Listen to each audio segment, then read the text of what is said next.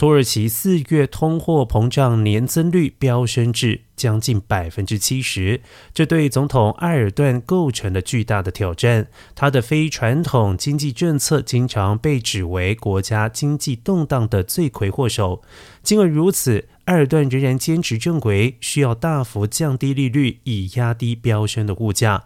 这与正统的经济观念背道而驰。由于里拉贬值，堆高了能源进口成本。外国投资者正在逐渐离开这个新兴市场。四月时，尽管各国央行都在升息抑制通膨，土耳其仍将基准利率维持在百分之十四，连续第四个月按兵不动。四月消费物价指数飙涨的幅度最大的是交通运输业，达到百分之一百零五点九，而食品还有非酒精饮料价格也上涨了百分之八十九点一。